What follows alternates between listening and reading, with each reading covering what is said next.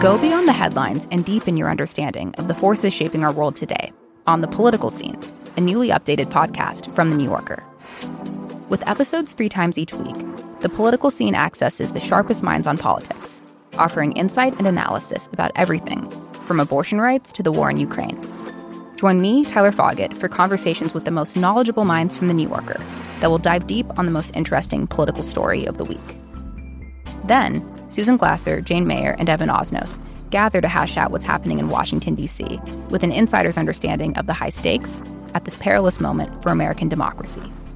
Plus, our editor David Remnick will provide you with insightful storytelling with a mix of interviews and profiles. That's all happening on the political scene. Make sure you're following it now, wherever you get your podcasts. Before we get to the show, I want to tell you about another podcast that you're going to love Ear Hustle from PRX's Radiotopia. Ear Hustle brings you the daily realities of life inside prison, shared by those living it, and stories from the outside, post incarceration. They're just wrapping up their sixth season, which covers topics like COVID 19 and San Quentin Prison, parents in prison, and stories of life in the vehicles that drive people to and between prisons. You can listen and subscribe at earhustlesq.com or wherever you get your podcasts.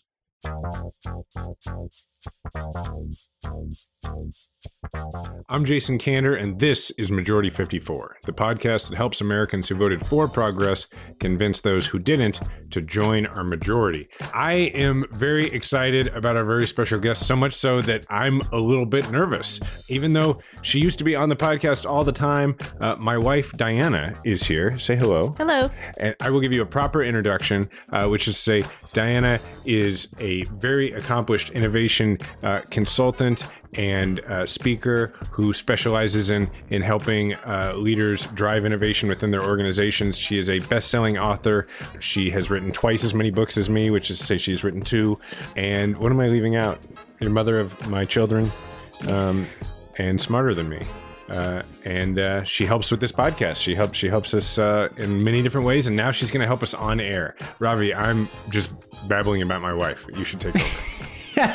well, uh, Diana has been instrumental to this podcast just in the brief time I've been involved in it. So I'm really excited to bring her on board uh, and put her on air again. Because I know before I came, uh, she used to do the ads, from what I understand. And Jason and I have been hopelessly trying to keep up ever since. And reading the ads is actually the most nerve wracking part of my week every week. So feel free feel free to come back anytime and continue to do the ads. But uh, in more serious news we had uh, an insurrection at the Capitol last week, the the day we taped two episodes, and uh, unfortunately, five people died from that incident, and many more were injured. The acting U.S. Attorney for D.C. has said that we now have over 70 people charged, over 170 open cases stemming from that incident, and over 100,000 digital tips that they're sorting through. Uh, and the FBI has issued warnings that uh, they expect armed protests at potentially all 50 state capitals in the days ahead.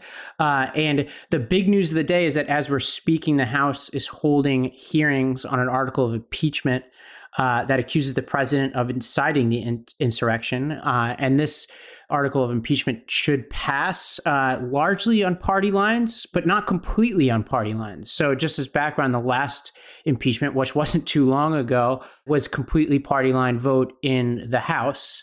Uh, we are expecting at least five members of the GOP House caucus to vote for impeachment, including Liz Cheney, uh, who said that never has there been a greater betrayal by the president of the United States?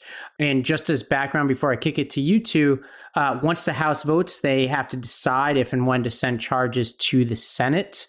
Schumer has called on McConnell to take up these articles of impeachment before the 19th, uh, which is when the Senate uh, was planned to come back into session, which is the day before the inauguration. And it's totally up to McConnell whether he uses emergency powers to do that.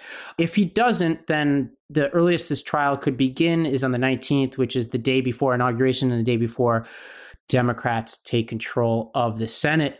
Uh, Jason and Diana, um, what do we think about the prospects of impeachment? And do we think it's uh, the rationale makes sense? I don't know how anybody who has either watched or read the speech that the president gave at the Stop the Steal rally how you could observe that speech and not think that he should be impeached. And I feel that way about all the GOP leaders who have been hiding their head in the sand for the last four years and trying not to hear or read as much as possible. So uh, I found a excellent long thread by Seth Abramson online that I, I sent to Jason. I was like, you have to read this. It's a line by line breakdown of the speech and how it incited the violence. And for anybody who thinks we should just move on and unite, they really need to read that speech. I have been saying for the last couple weeks, like to family and friends, that I think that they are going to impeach and remove, and everybody's been telling me that that's crazy and and that, that prediction is wildly way out there, and maybe that'll prove to be right. But I mean, now we're seeing reports that McConnell is is saying like, let's just move on from him, which I think makes a lot of sense politically for the Republicans. It makes a lot of sense morally for the Republicans. Not that that's like a chief consideration for McConnell or or a lot of people in his caucus, unfortunately, but it makes a lot of practical sense. And also, I think personally for McConnell, I think McConnell has had to deal with this guy for four years, and he's just like you know, he's lost the majority leader position. I don't think he's probably going to finish his term. I assume he's going to resign at some point because he doesn't want to be minority leader. I don't know if he has it in him to put in the work of the two years it'll take to recruit the candidates, to raise the money, to try and take the majority back. So I don't know if he goes that long. So I think he's kind of like, screw it, I'm done. Let's impeach this guy and, and convict him so that it's not a black mark on me. Like, that's maybe I'm going to be proven completely naive and idealistic in a time that that, that that's not called for. But that's what I think, Ravi. What about you? Yeah, I, I urge our listeners. You know, normally I wouldn't recommend reading a, a House bill, uh, but this is actually only three pages, and if you read it, you'll see it's a very simple case. It, it cites two different things. Uh, as Diana talked about it, it cites the president's speech that morning to his supporters, which we'll, we'll spend some more time talking about a little bit later in the pod. Uh, and then it also cites his uh, January 2nd call to the Georgia Secretary of State, in which he uh, urged uh, the Secretary of State of Georgia to find enough votes to overturn that election. Um, and I actually think that it's an even tighter case on the second one. I think they're both pretty tight, but in the second one, it's a criminal violation in addition to you know a breach of the high crimes and misdemeanors right? Like and i think there's like there's also section 3 of the 14th amendment which says that uh, uh, elected officials in the united states can't be engaged in insurrection or rebellion against the united states right? Uh, and i think that i think trump is guilty on both counts. I think it's so much uh, so obvious on the georgia stuff that he was trying to break the law and find votes like almost like an old school chicago politician you know, I, I can't see how the GOP, I'm with Diane, I can't see how members of the GOP can say that they're for the rule of law and not vote for this impeachment. I also think that there's an element here, right or wrong, of they felt afraid for their lives and they're pissed. Ultimately, I feel like the tiebreaker here is the fact that he didn't have the he didn't like have these people go tear down the Washington Monument or I'm not suggesting he should have done any of these things like but it I think it would have been a very different situation if he had had these people go and harm somebody else in some other place. It would have been just as horrible, just as morally reprehensible, and clearly would not have gotten the same reaction from members of the GOP because the fact is, like, these people felt like, and they were right, that their lives were at risk, and the president did that. And that I think that may be a difference here. I'm going to counterpoint. Okay, that's, that's as we do in our for. house, and say the reason they're not going to vote for it is because they're afraid for their lives now. And if you saw the video of how Lindsey Graham was treated on his return at the airport, um, I'm scared on their behalf. And that's a really, you know, scary situation when they're thinking about the, their own lives and their families on how to take a vote.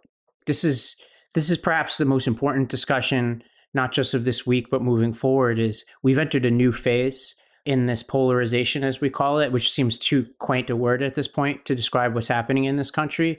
Uh, and obviously, depending on where you live and who you are, threats of violence are, are more have been more of a mainstay in your life than just the past few weeks. But I think this was the first time in our country that that violence has made its way in this, you know, in this kind of way to the the halls of government. And I was left thinking to myself that the this mission of this pod, which is still important and one that I still believe in, is is not sufficient. Like there are these conversations now like what do you do when your th- safety is threatened not just when somebody uses words that you disagree with? These are like things that we need to think about more and more over time and you know merely anchoring a good conversation in the in the same in shared values isn't going to get you out of a situation where somebody's trying to throw you down steps and drag you to your death. Uh, and so i was left considering solutions options infrastructure that i hadn't been thinking about before what about you two I think you're totally right. I was thinking this week, you know, like how do you make conversation with somebody who's been radicalized at that point, now we're talking about like using cult framework to try to cleanse somebody from all the propaganda that has infiltrated their brains. And uh, cults are one of my favorite subjects. I love to study them. But like at this point, with some people, and um, because there's been such a huge platform to radicalize more and more people with propaganda, some people are very difficult to have rational conversations with. You have to make a different tactic of, of how to get them out of that place and out of that mindset. It's a conversation that is increasingly being had in the veteran community because uh, so many of us are so upset to see how many you know veterans were a part of the mob that stormed the Capitol.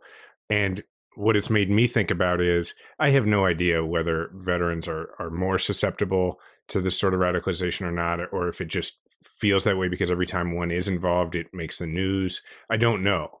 But I do know that anybody whose life has changed in such a way that they feel isolated and no longer have a sense of belonging, which is what happens to a lot of us when we leave the service, whether you went overseas or not.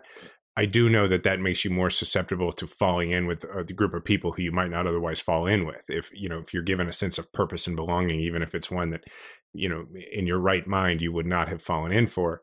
And so, uh, yeah, I think I think you're right that it is about whatever the usual tactics are. If they're more like intervention type tactics to try and remove people from falling in with a cult, like that's part of what we need to learn about. But I also think that for the people listening, our most immediate responsibility is to focus on the hope and the idealism of those of us who are like-minded, which is the vast majority of the country. I mean, the va- not just like the people who voted for progress in the last election. I mean, the vast majority of the country is like it is not okay to try to overthrow the government, right? Like the overwhelming majority.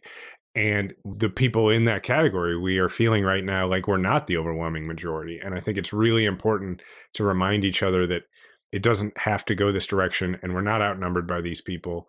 And so I think focusing on that and injecting hope and idealism into into the rest of us and it i think it reminds me of another reason why i think it's so important that impeachment and and removal occur which is that going forward i saw somebody say this online and i thought it was brilliant going forward i want our kids when they study american history i want them to ask the teacher wait why was mike pence president for 2 days because i want our kids to learn about fascism and i want them to learn about what can happen and how fragile democracy is. One thing though that worries me is, you know, never I hadn't really thought in a little while about just what happens when our government is overwhelmed by people using a, like a militia carve out in the constitution to then take up arms against the government and like an egregious misreading of our history what do we do in that situation is the sort of big question i've been asking myself you know i think that it's another reason why it's so important to lay down this historical marker of uh, impeachment and conviction. But if that doesn't happen, now this is not what we as regular citizens do, but I think as far as the next the incoming justice department which this has already started because you know the fbi and the lower levels of the justice department have already started it the arrests and the prosecutions and the convictions for sedition are vital including if that evidence leads to conspiracies that involved members of Congress, that chain of evidence has to be pursued. And if the case is there, the prosecution has to be made. And maybe that sounds like a no brainer, but there is an, a, a natural instinct here to say, we don't want to go in what could seem like a banana republic direction. We don't want to have the administration change and then you have prosecutions of the of people who didn't vote the way that things went. No, this is not that. This is different. The people out there who have these arsenals and and think that this is a uh, a logical extension of American politics need to understand that you'll go to prison and you'll go for a really long time because it's pretty clear that the people who stormed the Capitol I, I get no indication that they thought that they were sort of martyrs for the cause who were going to do this and then yeah okay I'll spend I'll spend many years in prison but it's worth it. I don't think that they thought that was going to happen at all because it's reasonable with Trump in office and if you believe you're going to keep him in office to think that'll never happen. And so I think part of this is making sure people making sure those people understand like no, you'll go to prison because it makes you an enemy of the United States and you'll be treated as such. So I was born in the Soviet Union and not Russia, but the the Soviet Union. I was born in the Ukraine, but it was all part of one place. They kind of just took over. But I, I will tell you that not all human beings want to live in a democracy, and not all bad guys wear a dictator uh, lapel pin. A lot of them hide in democratic uh, ideals. So currently, Russia is a democracy, and in air quotes for the audio audience. Yes, and the people who are in charge really like it the way that it is. And so I just think a lot of people take for granted how many other people are along with them. Like, I think that's the confirmation bias on our side that we just assume everybody wants to live in a democracy because we haven't asked them. You yeah. know, it's interesting you say that because for those listening, a little more of the story Diana escaped the Soviet Union as a refugee of religious persecution at the age of seven and came to the United States. And so, in the run up to this election, you kept saying to me that you were really worried about this happening. I said it four years ago. I said, I'm worried this is the last election we're ever going to have. And Jason was like, that's ridiculous. And I was yeah. like, I don't know. I've seen it.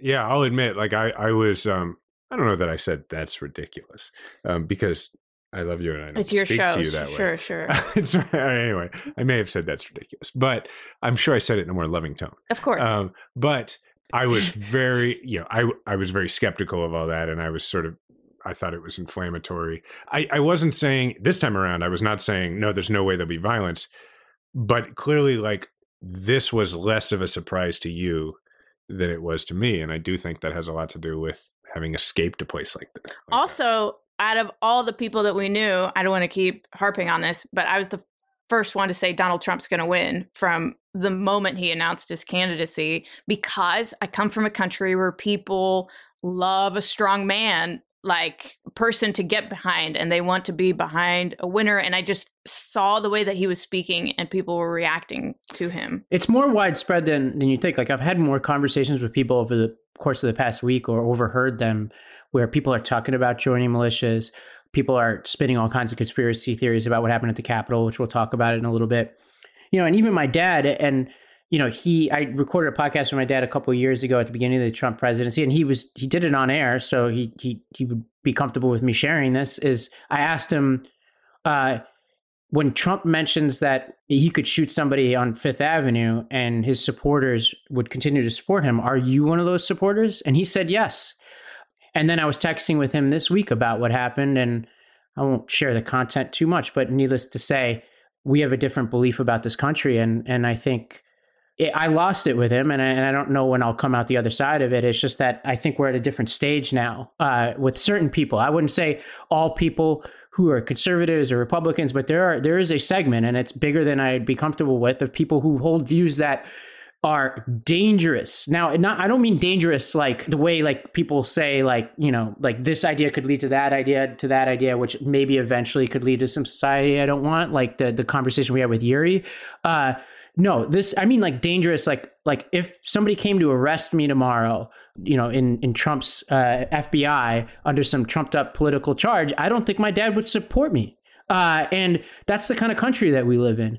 Um, and that's and maybe he would support me because I'm I'm his son. But if it were my friend, you know, and I don't even know if he'd support me because I'm his son. But he certainly wouldn't support somebody who who would be my colleague at work just because they're my colleague at work. And that's that's a dangerous place to be as a country. You know, um, it's also just really sad, Ravi. I'm sorry.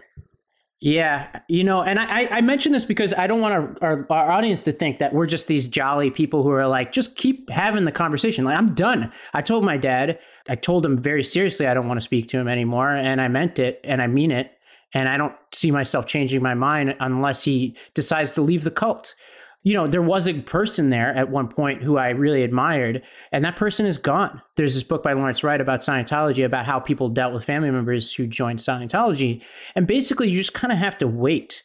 Like, you have to wait for them to leave on their own terms, you know, and that's kind of how I see it right now. And it could be forever, but I'm not speaking to a person who's rational when I'm dealing with my father. He's not my brother. He's not other people I know who may have voted one way or another. Like, he, he believes every single thing that this president says. And if the president says, go chop somebody's head off and a bunch of people do it, my dad's going to find a justification for that.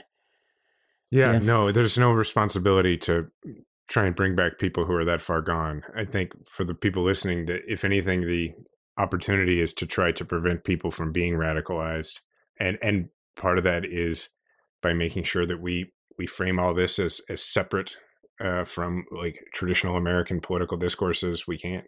Ravi, I'm not gonna I'm not trying to argue with you about your decision, but as somebody who studies cults as a hobby, like I watch every documentary on every cult.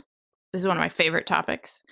One of the reasons that people stay in cults for so long is because like part of it is to isolate yourself from the people that you love. And so they feel yeah. like they have no connection to the outside world and so they have to stay in this group that they've committed themselves to even though it feels weird. So I'm not yeah. challenging you or pushing you. I'm just giving you a counterpoint to say we have to be a lifeline. Like you don't have to agree with him, but just yeah. still love somebody in an unconditional way and just say, I, I love you and I'm here whenever you want to talk about not that.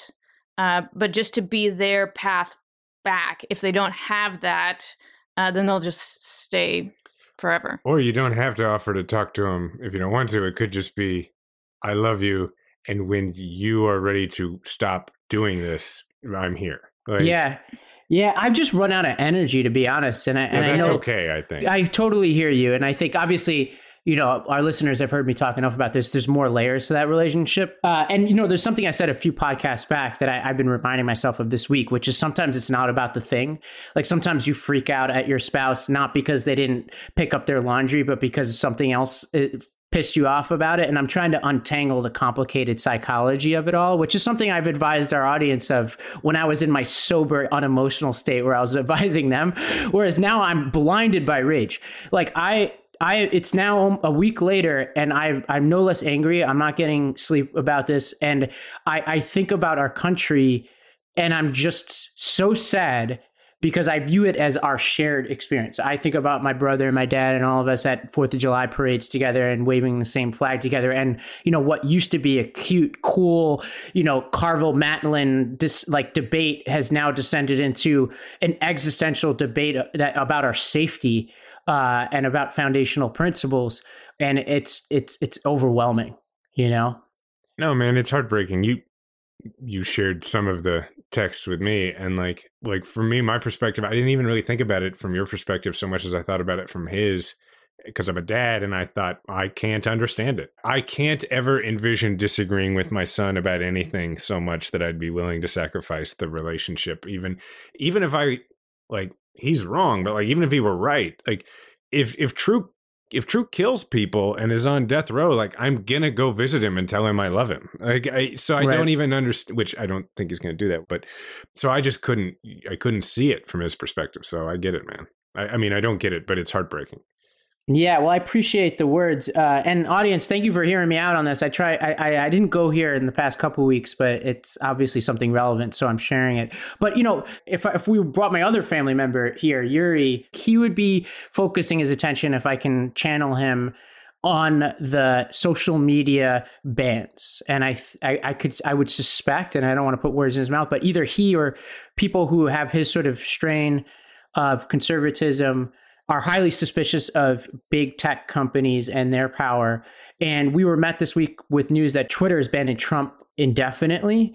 Uh, and that Amazon, Apple, a bunch of other companies have purged uh, a host of different accounts and sites, uh, including Parler, uh, which is a kind of Twitter clone uh, that is um, both financed by uh, right wing funders like Rebecca Mercer and populated by members of the right wing. Um, there's a lot of contours to this. I'm not going to go through all the details of it all, but Uh, what do we think about this? Is this the right move? Are we worried about any unintended consequences? Is there even an alternative to what's what's happening here? I have two contradictory positions. So I'd like to argue with myself on your podcast. You're really good at this. Diana, by the way, this is a good time to uh, mention that I forgot to plug at the beginning. Diana has her own podcast, Professional AF, which is really good, which is evidenced by what a good podcast guest. I guest just you argue are. with myself. Okay, uh, point number one I'm totally in favor of banning any kind of rhetoric that incites violence or organizes violent overthrows of our government. That's, I strongly believe that. That uh, it seems like a reasonable position to me. yeah Um, I agree with that. Yeah. Ar- argument number two, I would say, welcome to our conservative friends who, for a long time, I believe, are under some mistaken belief that if the government is not a strong form of government, that people will be dancing free in the streets. And that is not what's going to happen. Either the government makes decisions about our lives or corporations make decisions about our lives. And I would like to welcome them to the good fight against corporations being in power. And if you really want to understand this point of view, the way I did um, is through a book called Jennifer Government by Max Barry. It is he's my favorite author. He's not a political author, but it is the answer to Ayn Rand's novel where he creates a future where the government is so weak that everything is run by corporations and they hire people to murder others like for marketing benefit i mean they're 100% in charge and i i welcome people into the fight to prevent them from deciding the air that we breathe and the water that we drink and what we read on the internet Those were both great arguments. I'm not sure they're contradictory.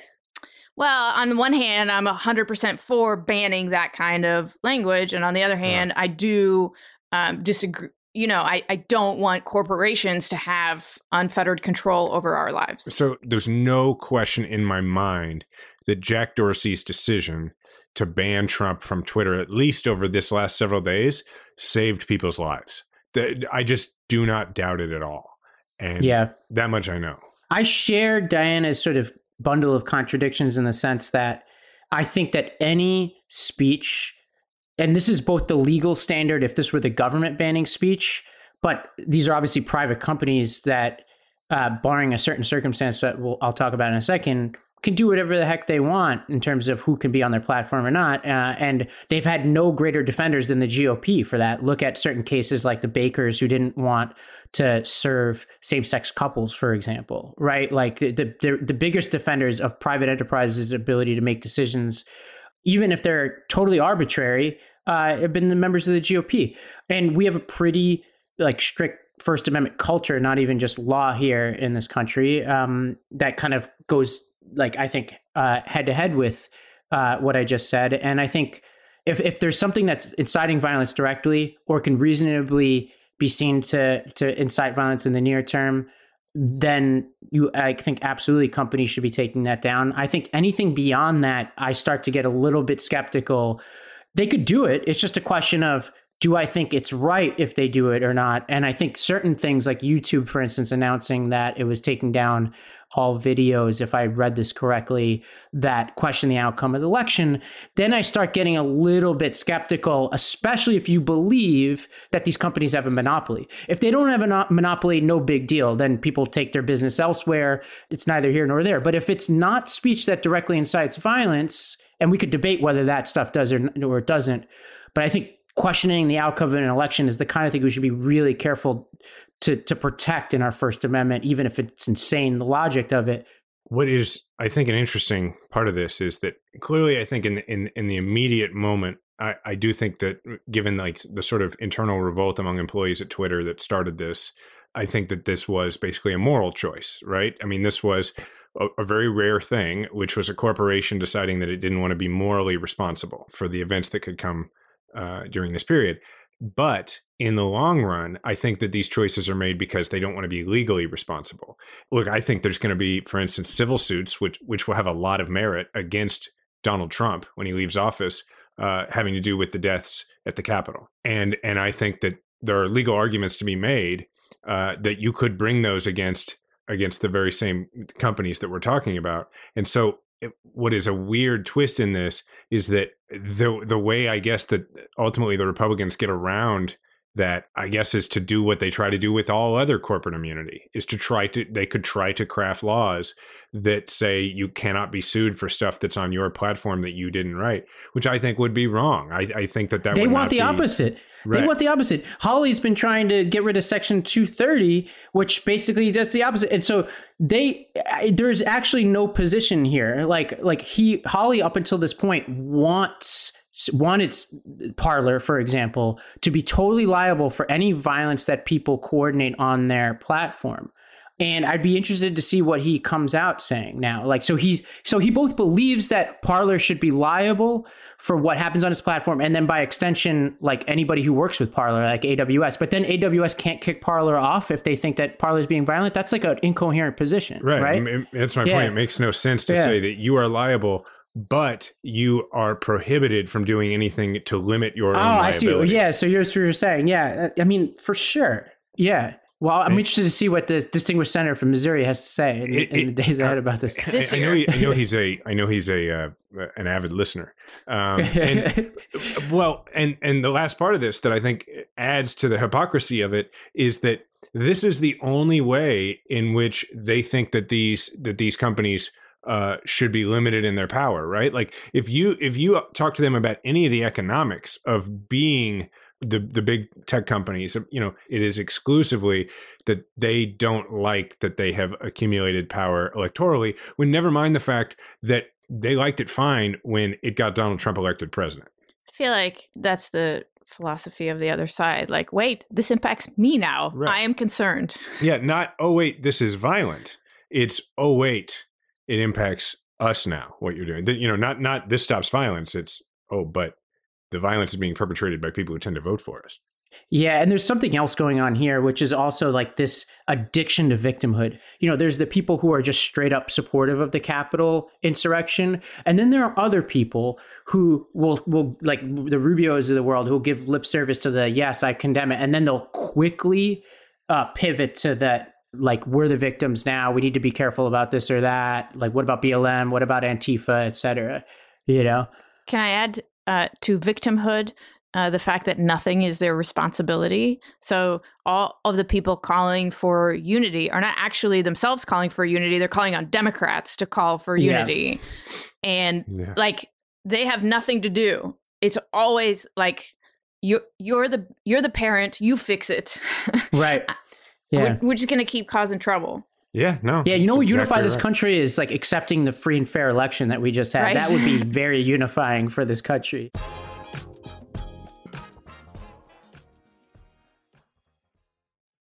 Given the fact that I, I haven't been in the country, but I'm also a huge Buffalo Bills fan, I needed to figure out a way to watch the game this weekend. And I actually turned to our good friends at ExpressVPN and I VPN'd uh, into my cable provider and was able to watch uh, the greatest football team in history defeat the Indianapolis Colts. And, you know, that's only possible because of ExpressVPN. Uh, and there's so many uses for it these internet service providers they can operate like monopolies uh, in the regions that they serve and they use it to take advantage of customers. They have data caps streaming throttles the list goes on. But worst of all they can log your internet activity and sell your data. And give it to big tech companies. To prevent them from doing that and from seeing your activity, we use ExpressVPN. So, what is ExpressVPN? It's a simple app for your computer or your smartphone that encrypts all your network data and tunnels it through a secure VPN server so that your ISP cannot see any of your activity. It's but, like a big bouncer that walks with you on the internet. And like anytime bad guys come up, they're like, no, don't, don't bother over here. This is protected. You're good at this. So stop handing over your personal data to ISPs and other tech giants who mine your activity and sell off your information. Protect yourself with the VPN that we trust to keep us private online. Visit expressvpn.com slash majority54. That's E-X-P-R-E-S-S-V-P-N dot com slash majority 54 to get three extra months free go to expressvpn.com slash majority 54 right now to learn more on this episode, I talk about how anxious I've been over the, the past week, as I imagine many of our listeners have been. And I've turned to our friends at Headspace. You know, it's our daily dose of mindfulness, and they have guided meditations in an easy to use app. Headspace is one of the only meditation apps advancing the field of mindfulness and meditation through clinically validated research. So, whatever the situation, Headspace really can help you feel better.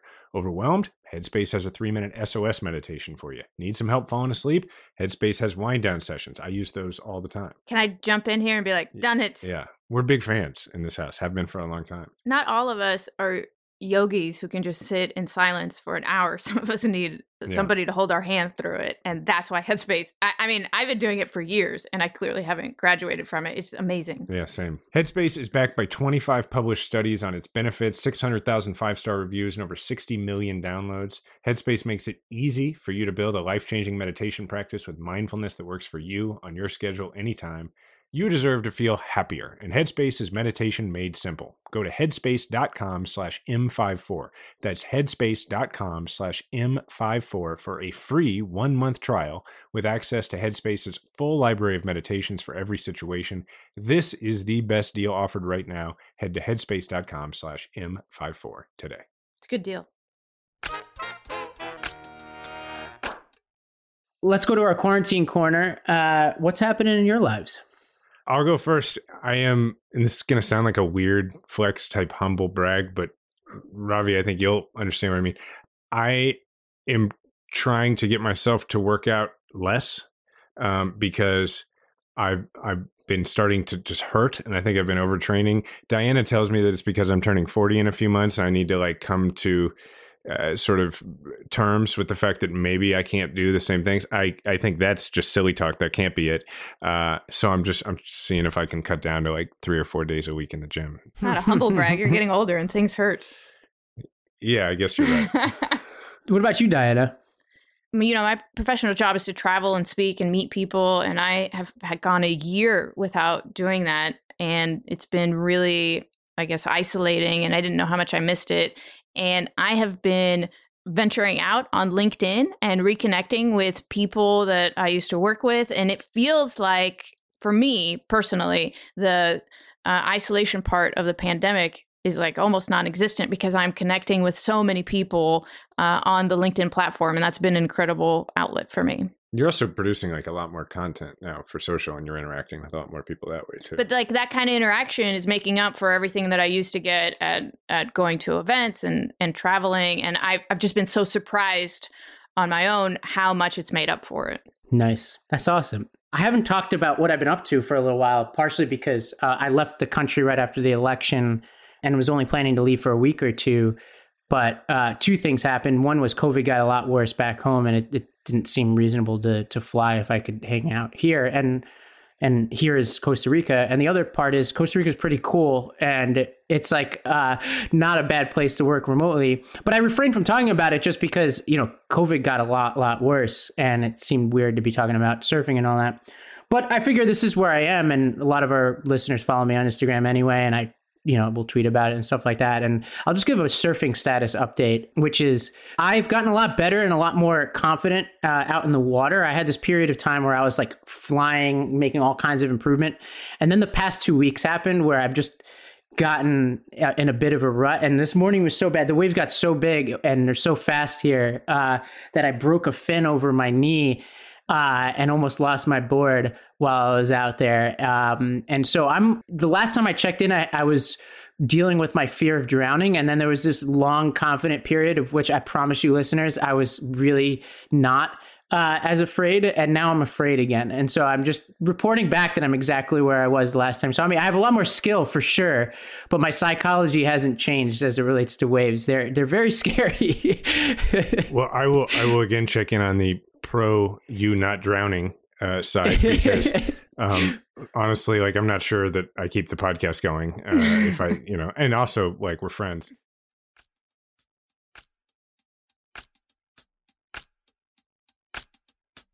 Let's talk about this week in misinformation, and uh, what I want to talk about is something I've heard a lot from people in my life, which is this this thing going around the internet that Antifa somehow was responsible for the Capitol insurrection.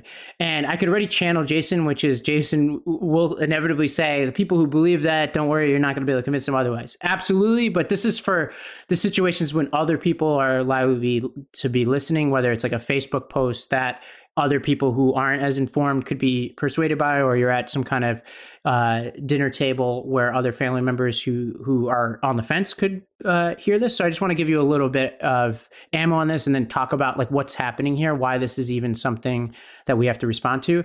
Um, there's one variant of this, which is the Washington Times reported that a facial recognition company had identified Antifa members in the Capitol when they looked through the footage. Uh, then that company came out with a statement and said, no, actually, they were Nazis. They weren't Antifa. Um, and then the Washington Times had to retract its story. In addition to that, the FBI has come out and said that there's no indication that there are any members of Antifa who were there. But I can say this for sure. If there was a, even one person who was Antifa who was there, believe me, uh, the right will find that person and they will try to lead everybody to believe that that was the entire crowd. And even if they weren't there, there was no Antifa person there, they will invent that person because that's basically what they're doing right now because they cannot accept the fact that Trump incited this mob and that it was Trump supporters and members of the right wing who did this. That's what I think the story here is is that they just cannot to what Diana said bear any responsibility for their words and their actions. That's my take. What do you two think? I feel like this is a red herring. I don't even want to talk yeah. about this because we should be we I mean when somebody says that to me I'm like okay just just agree anybody who is in the Capitol should be arrested and jailed. Like I don't care if they were part of the Blue Man group, they should be in jail. I I think that insurrection should be illegal, and I think that this is the, like part of the whataboutism and part of the uh, tricks that people use to keep us from actually trying to solve problems.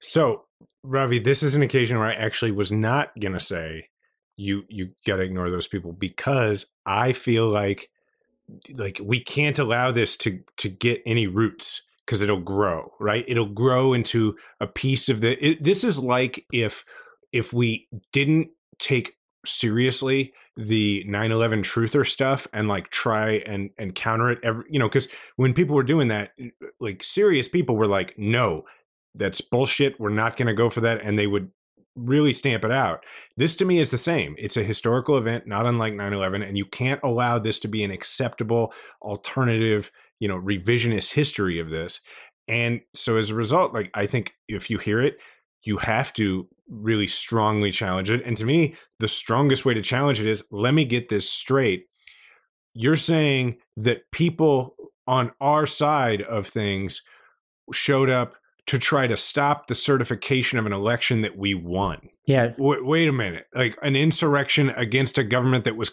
that was changing to away from the people that Antifa you know that that group i mean it's they're literally called anti-fascist like you don't have to you don't have to be okay with any of their tactics which you know i don't i again like going back to i don't know anybody anti in antifa. I don't think it's an organized thing. I have no idea. But like if i did i'd be like no that's not okay. I would like turn them into the fbi if they had gone and done violent things. Mm.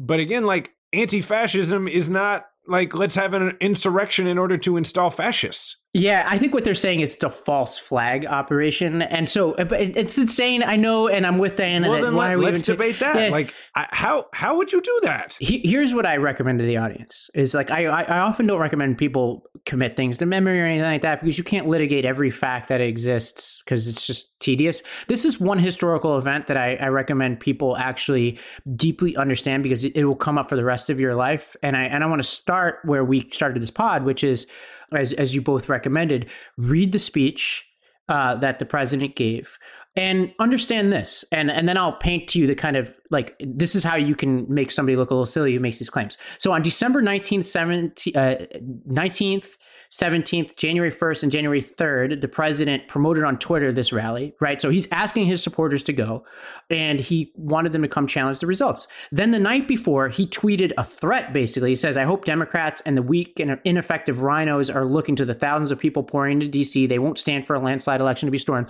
So you have to also believe that the president asked these people to come. Then the night before uh, is like giddy about them coming, but is misunderstood that he's now asked a bunch of Antifa false flag people, not his own supporters to come. Then on the day, he gives a speech to them, which we've now covered well, where he basically incites them to violence uh, and then asks them to go down to the Capitol Then they stormed the Capitol in all of his gear. And then we've now arrested a bunch of them, and they have very confirmed conservative uh, and very right wing views.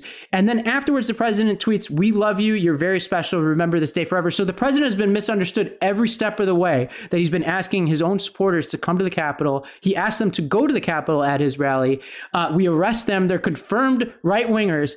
And then afterwards, he praises them. And he's just that dumb that he doesn't know that he's just been speaking to a whole group of Antifa people and only Antifa people this whole time. That's what you have to believe.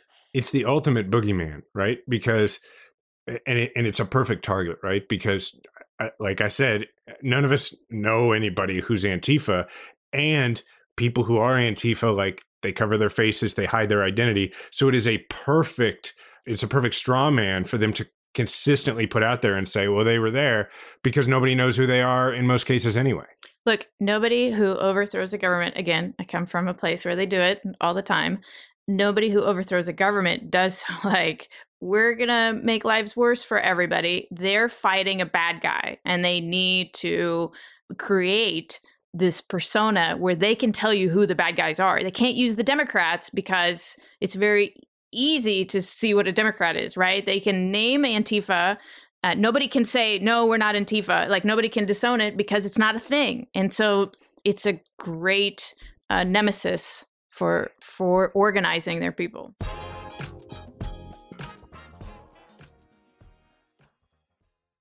During COVID, the amount of domestic violence has increased uh, sharply. And in this time of divisiveness and encouraged uh, violence, uh, domestic violence is continuing to go up. So, Jason and I have been big supporters of a local domestic violence shelter called New House. Uh, there's a local shelter wherever you live. Uh, if you want to support ours, it's newhousekc.org. But um, they need resources now more than ever so that uh, women and children have a safe place to stay. All right. Also, a great way to support the show and share the Majority 54 love is to purchase one of the Grab and Or shirts, uh, which you can get at wondermedianetwork.com slash bonfire. Uh, remember, you can leave us a voicemail. Let us know what you're contending with uh, and what you'd like help responding to. That voicemail again is 508 687 2589. 508 687 2589. Uh, I'm going to one more time tell people uh, that Diana has her own podcast. It's called Professional AF. It's very, very good. You can get it wherever you listen to this podcast. As far it is as, not political. Oh, and it is. Let's just it's do not, that warning. It's not political, yeah. You want to describe it? No. Okay. Uh, you'll just have to go and find out. Uh, I'm at Jason Kander on Instagram and Twitter. Uh, Diana is at Diana Kander on Instagram and Twitter. And are there others? LinkedIn. And LinkedIn. Okay. Um, Ravi is at Ravi M. Gupta on Twitter and Instagram. Our show is at Majority54 on Twitter. Remember, we all have a platform. Make sure to use yours today. Majority 54 is a Wonder Media Network production. It's produced by Grace Lynch and Edie Allard. Theme music provided by Kemet Coleman. Special thanks, of course, to Diana Kander, and also thanks to Raidan Nosara for the free space for recording. Hi, listeners. It's Robbie with a question for you. What if instead of being on the brink of disaster, we're on the cusp of a better world?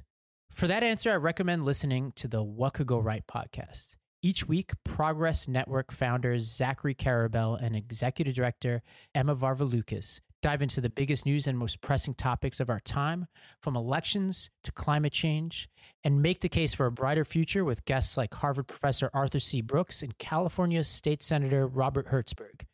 Progress is on the way. Find out on what could go right, available wherever you get your podcasts.